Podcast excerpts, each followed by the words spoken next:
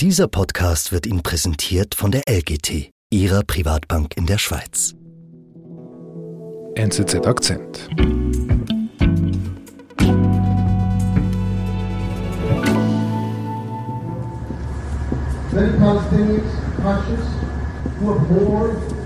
Äh, vor drei Wochen, wenige Tage nach dem Hamas-Massaker in Israel, findet eine Kundgebung statt an der renommierten Cornell University im Bundesstaat New York.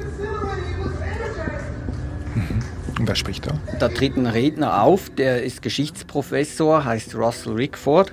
Mhm. Und er sagt, wie befreiend und aufregend er diesen Tag empfunden habe, als die Hamas nach Israel eingedrungen ist und all diese Leute entführt und getötet hat. Befreiend und aufregend, denn zum ersten Mal hätten die Leute in Palästina wieder frei atmen können. An diesem Tag sei das Monopol der Gewalt der Israelis gebrochen worden. Mhm. Und ich höre, die Studenten reagieren. Ja, die applaudieren ihm und, und skandieren dann From the river to the sea, Palestine will be free. Mhm. Also eigentlich vom Fluss bis zum Meer wird äh, Palästina befreit sein. Das heißt, Israel wird es nicht mehr geben. Mhm. Und du hast gesagt, das war an der Cornell University? Ja, das ist eine Elite-Universität, zählt äh, zu den besten Universitäten in den USA. Mhm. Und so solche Szenen hat man an vielen amerikanischen Universitäten gesehen, in, in Harvard, in Stanford. Es gab Kundgebungen, Mahnwachen, mhm. äh, auch äh, Statements von Studentenorganisationen, mhm. die zum Teil gesagt haben, das ist ein, ein großer Tag mhm. für den äh, Widerstand der Palästinenser und dass die Zionisten, also die Israelis, einen schweren Schlag erlitten haben. Und auch an der Columbia University in New York gab es ähnliche Szenen.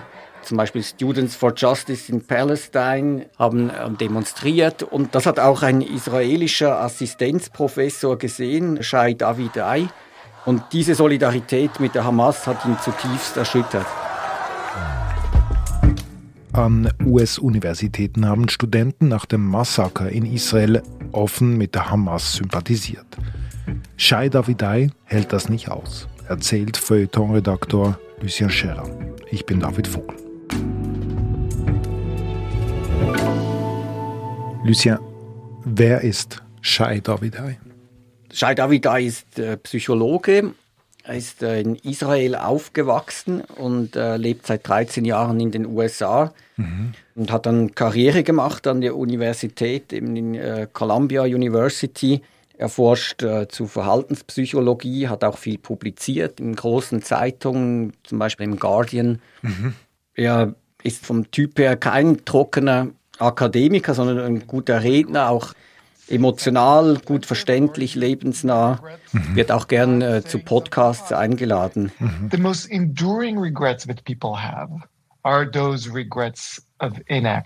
Zum Beispiel gibt er Antworten zu Fragen wie, wie kann man sich selbst verzeihen? Mhm, okay. Er wirkt auch sehr amerikanisch, aber du hast gesagt, er ist Israeli. Ja, er ist seit äh, 13 Jahren in den USA und hat auch in Israel hat er Militärdienst gemacht, war drei mhm. Jahre Sanitäter auf einem Kriegsschiff, mhm. hat dann studiert und war auch politisch eigentlich schon immer bei der israelischen Linken aktiv. Mhm. Und was heißt das auf Israel bezogen links? Also auf den Israel-Konflikt bezogen heißt das, dass er ähm, pro-palästinensisch ist. Also er mhm. sagt, die Palästinenser haben Anrecht auf einen eigenen Staat und davon würde auch Israel profitieren, dass er sich eigentlich einen prosperierenden palästinensischen Staat wünscht und dass er auch glaubt, dass eine solche Lösung immer noch möglich ist. Mhm. Ja, am 7. Oktober und, und danach sieht Shai Davidai wie Studenten an seiner Universität für Palästina protestieren und gegen Israel mhm. und sich aber auch mit der Hamas solidarisieren.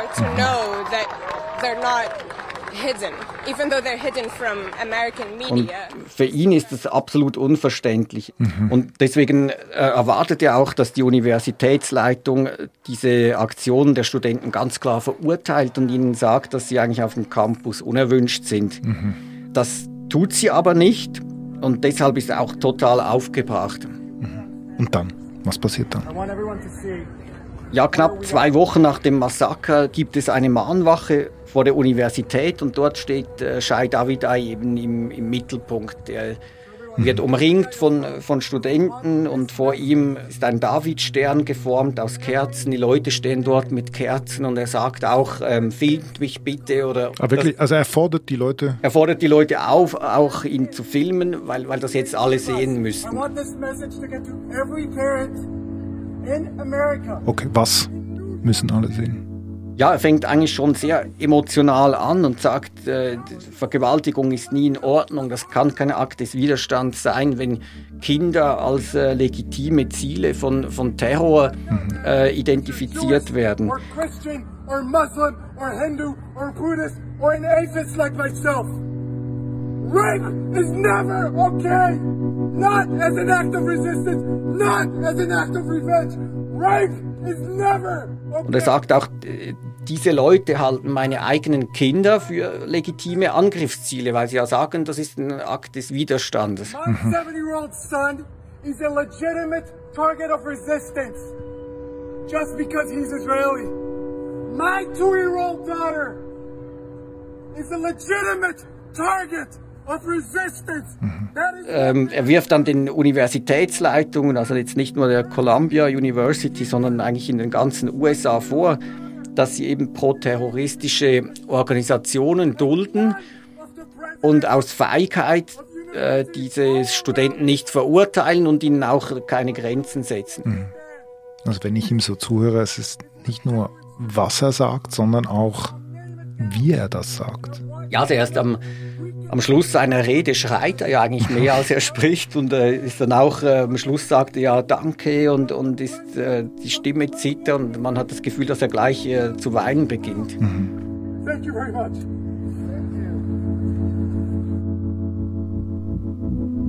Wir sind gleich zurück.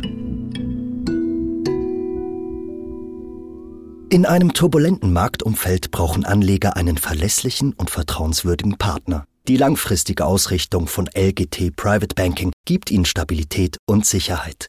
Mehr erfahren Sie unter www.lgt.com.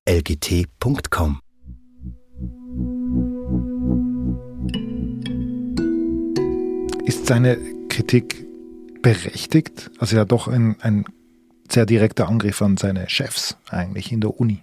Also ja, das Video ist ja dann auch sehr schnell in den sozialen Medien äh, gelandet und wurde auf YouTube über 200.000 Mal angeschaut. Es ist klar, dass die meisten Universitätsleitungen sehr zurückhaltend reagiert haben. Also zuerst haben sie gar nichts gesagt zu diesen äh, Studentendemonstrationen mhm. und dann haben sie sich äh, nach ein paar Tagen zu Wort gemeldet und, und äh, halt ziemlich nichtssagende äh, Worte gewählt, auch wie ja, man soll niemanden verletzen, aber, aber sie haben nicht gesagt, es geht nicht, dass man eigentlich Terror legitimiert und das geht ihm halt viel zu wenig weiter. Mhm. Ich meine, wie kommt das eigentlich, dass man überhaupt an diesen Unis solche gewaltverherrlichende Proteste überhaupt erleben kann? Also woher kommt diese Wut der Studenten? Wir sprechen über Studenten in Amerika.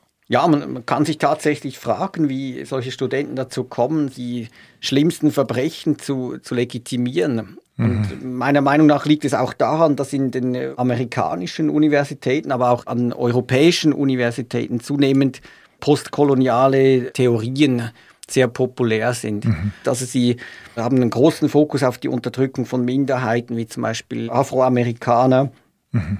auf sexuelle Minderheiten Mhm. Das Problem dabei ist, dass diese Theorien dann sehr pauschal Unterdrücker und Unterdrückte definieren. Zum Beispiel Juden werden eben nicht als Minderheit betrachtet, sondern im Gegenteil, sie gelten als Unterdrücker, als Imperialisten. Also da mhm. mischt sich dann auch diese postkoloniale Theorie mit alten, äh, altem linken Anti-Imperialismus. Mhm. Und die Juden werden als weiß definiert, also Teil der Unterdrücker, während die Araber zum Beispiel als People of Color definiert werden. Mhm. Aber Shai David, der bewegt sich ja in diesem Umfeld. Also eben, er ist an der Columbia Business School in New York, ein sehr liberales Umfeld. Ja, deshalb äh, hat es mich auch Wunder genommen, wie er eben zu, zu dieser Rede gekommen ist und, und habe ihn angerufen und er hat mir gesagt, dass er tausende E-Mails und, und äh, Nachrichten in sozialen Medien erhalten hat, äh, auch sehr viele schöne Reaktionen, also die meisten hat er gesagt, waren sehr positiv. What kind of reactions did you have when, when you made your uh, emotional uh, speech on, on, on campus? Thousands, uh, thousands of emails and messages on social media, uh, people und hast du ihn aber nochmals befragt zum, zum, zum Konflikt und, und zu diesem Tag, den 7. Oktober? Ja, wir haben da, darüber lange gesprochen, eben auch über seine politische Haltung in diesem ganzen Konflikt. Und die hat mich eher überrascht, weil ich jetzt mhm. aufgrund von seiner Rede erwartet hätte, dass er eher so ein, ein Hardliner ist. Er sagt aber von sich selber, äh, ich bin ein Hippie oder ich weiß, ich höre mich an wie ein Hippie, weil ich eben daran glaube, dass eigentlich alle Menschen gut sind oder 99 Prozent. Mhm. Und dass es eigentlich nur darum geht, dieses eine Prozent loszuwerden, eben wie, wie die Hamas.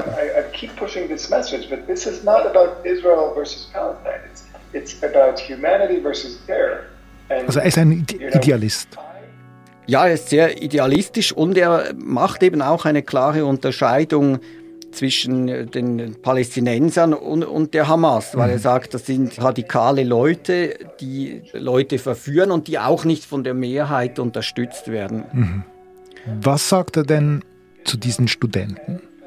Er sagt eigentlich ähnlich wie im, im Palästina-Konflikt, dass die, nur die Anführer das Problem sind, dass die meisten Studenten eigentlich Mitläufer sind, die gar nicht wissen, um was es geht, die gar nicht wissen, für was die Hamas steht, was eigentlich in der Gründungsakte der Hamas steht mhm. und dass sie nicht verstehen, dass die Hamas ja die eigene Bevölkerung äh, seit, seit Jahren unterdrückt und, und mhm. Leute hinrichten lässt und dass es auch hier nur darum geht, eigentlich die die Leute von diesen Anführern zu, zu befreien. I think most of the students don't understand this. I think the organizers are very, very radical extremists.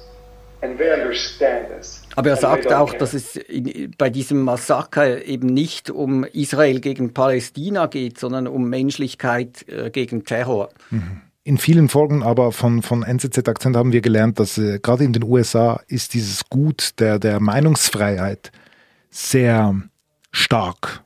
Die Meinungsfreiheit wird sehr kultiviert. Kann er das nicht einfach mal stehen lassen, was an seiner Uni passiert? Ja, das sagt er auch, dass, er, dass die Meinungsfreiheit für ihn wichtig ist. Aber er sagt eben, man muss in diesem Fall sagen, was ist Meinungsfreiheit und was ist Hassrede. Und, und für ihn ist das Hassrede und er macht dann einen geschickten Vergleich und sagt eben, würden Sie mich das auch fragen, wenn Studenten den Tod von George Floyd äh, gefeiert hätten, also von diesem Afroamerikaner, der äh, bei einer Polizeikontrolle getötet worden ist? Mhm. Oder würden Sie mich das auch fragen, wenn äh, Studenten die, das Massaker von Orlando gefeiert äh, hätten, also wo ein islamistischer Attentäter 49 Homosexuelle getötet hat? Mhm. If we had a student organization that celebrated that, wouldn't we be having this conversation? Was will denn Shai Davidai? Also was fordert er denn jetzt? Ja, er sagt eigentlich, dass es nicht reicht, wenn, wenn die Universitäten jetzt mit schönen Worten und Aufrufen zur gegenseitigen Toleranz reagieren, sondern er sagt, die müssen eigentlich dafür sorgen, dass diese Studenten vom Campus verschwinden. Mhm.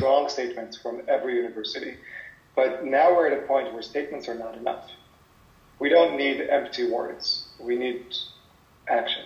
Mhm. Ist es bis jetzt passiert? Nein, das ist nicht passiert. Also die, es gibt weiterhin Demonstrationen auch. Ich persönlich finde, dass das eigentlich nicht der, der richtige Weg ist, wenn man, wenn man Organisationen verbietet oder bestimmte Äußerungen mhm. verbietet. Ich finde jetzt in, in diesem Fall eher das Problem, dass halt diese Post-Colonial Studies an den Universitäten derart populär sind, die eben so ein, ein Weltbild äh, fördern, das extrem simpel ist und, und mhm. das dann letztlich dazu führt, dass das übelste Massaker an, an Juden seit dem Zweiten Weltkrieg noch äh, bejubelt wird.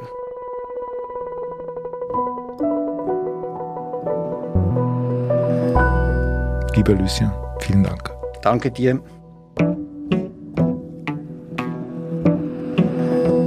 Das war unser Akzent. Produzentin dieser Folge ist Antonia Moser. Ich bin David Vogel. Bis bald.